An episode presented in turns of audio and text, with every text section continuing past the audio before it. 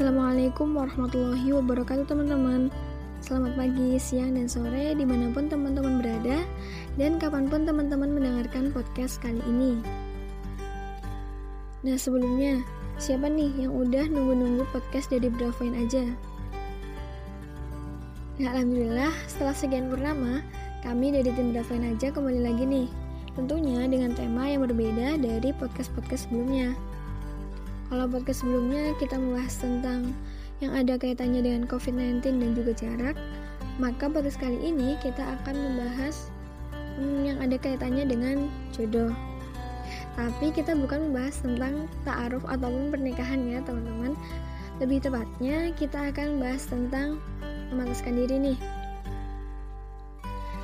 Nah sebelum masuk ke inti dari podcast ini, aku mau tanya nih, mendengar kata memantaskan diri, apa sih yang terlintas di benak teman-teman? Kalau aku sendiri sih, biasanya ketika mendengar kata memantaskan diri, maka yang terlintas adalah memantaskan diri untuk mendapatkan jodoh yang terbaik. Apakah teman-teman memiliki pemikiran yang sama? Kalau iya, maka kita harus sama-sama meluruskan arti nih, meluruskan arti dari kata memantaskan diri itu sendiri dan kita harus tahu nih, memantaskan diri itu untuk apa aja sih? Dan lingkupnya apa aja? Nah, jadi teman-teman, memantaskan diri itu bukan hanya perihal jodoh loh, tapi memantaskan diri itu memiliki lingkup yang besar. Misal nih, memantaskan diri sebagai anak, memantaskan diri sebagai murid, dan juga memantaskan diri karena Allah semata. Dan ini nih yang perlu kita garis bawahi bahwa kita tuh harus memantaskan diri karena Allah. Karena memang hidup ini tuh bukan soal jodoh semata.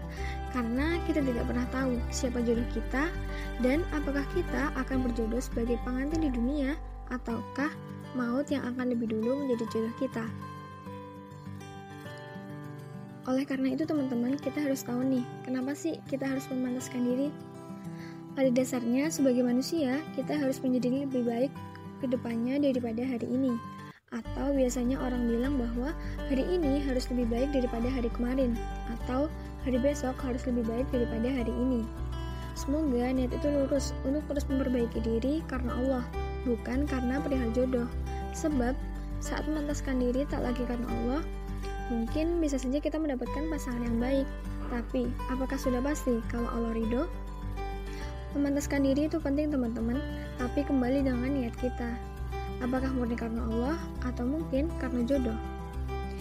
Ingat bahwa hidup di dunia ini untuk mendapatkan ridho Allah, bukan ridho jodoh.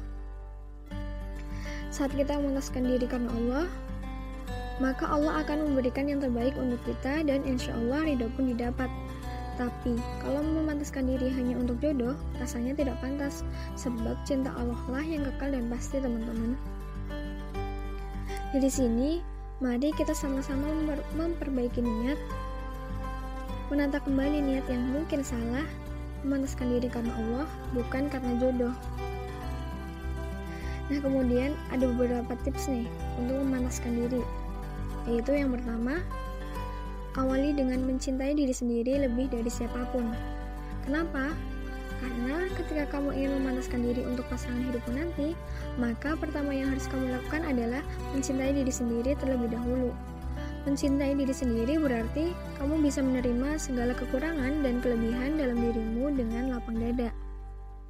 Kamu peduli dengan dirimu lebih dari orang lain, karena sebelum orang lain peduli dan cinta padamu, kamu sudah cinta lebih dulu dengan dirimu ini. Yang kedua adalah tingkatkan skill dan kualitas diri yang dimiliki. Walaupun nanti pasangan yang mencintaimu memang akan menerima kamu dengan apa adanya, namun bukan berarti kamu enggan untuk memantaskan diri menjadi sosok yang lebih baik lagi. Kamu bisa meningkatkan kualitas dirimu yang dimiliki dengan menambah keahlian-keahlian baru. Caranya adalah dengan belajar hal baru yang belum pernah kamu coba. Yang ketiga adalah mulai belajar setia dan komitmen pada hal-hal kecil yang kamu miliki.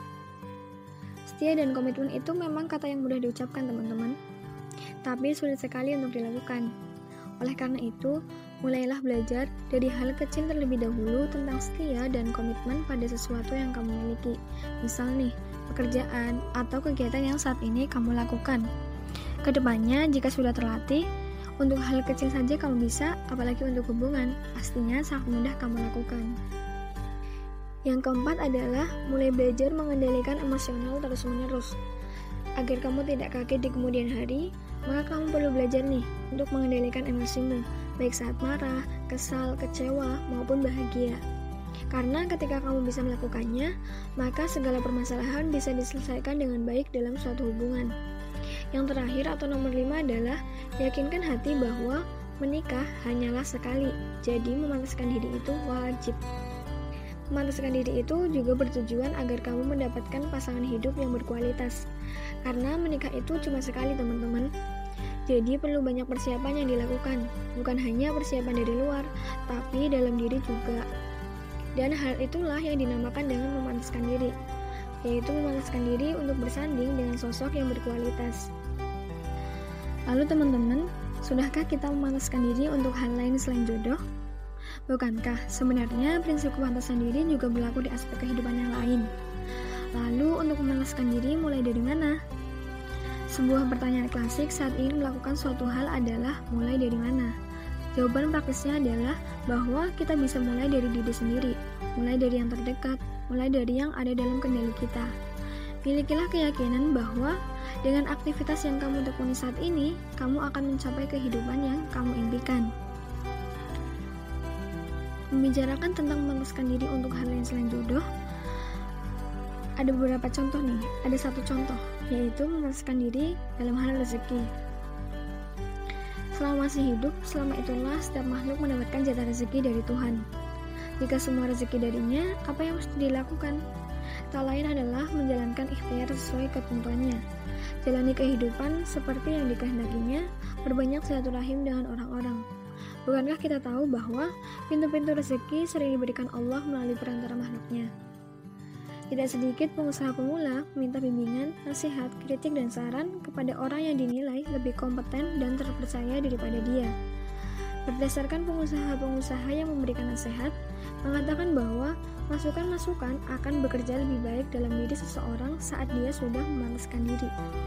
Dari sini kita dapat memetik pelajaran dan memahami prinsip bahwa Allah tidak akan mengubah keadaan seseorang kecuali orang tersebut mengubahnya sendiri. Sekian podcast dari kami, semoga bermanfaat ya teman-teman.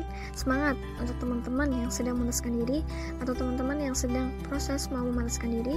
Semoga tetap istiqomah ya, dan semoga selalu memiliki niat untuk selalu memanaskan diri karena Allah Subhanahu wa taala ya. Dan tunggu kami di podcast-podcast selanjutnya ya teman-teman. Setelah itu di Instagram kami @doven aja. Yang belum follow, follow ya teman-teman. Di situ nanti akan ada podcast-podcast kami selanjutnya. Sekian, wassalamualaikum warahmatullahi wabarakatuh.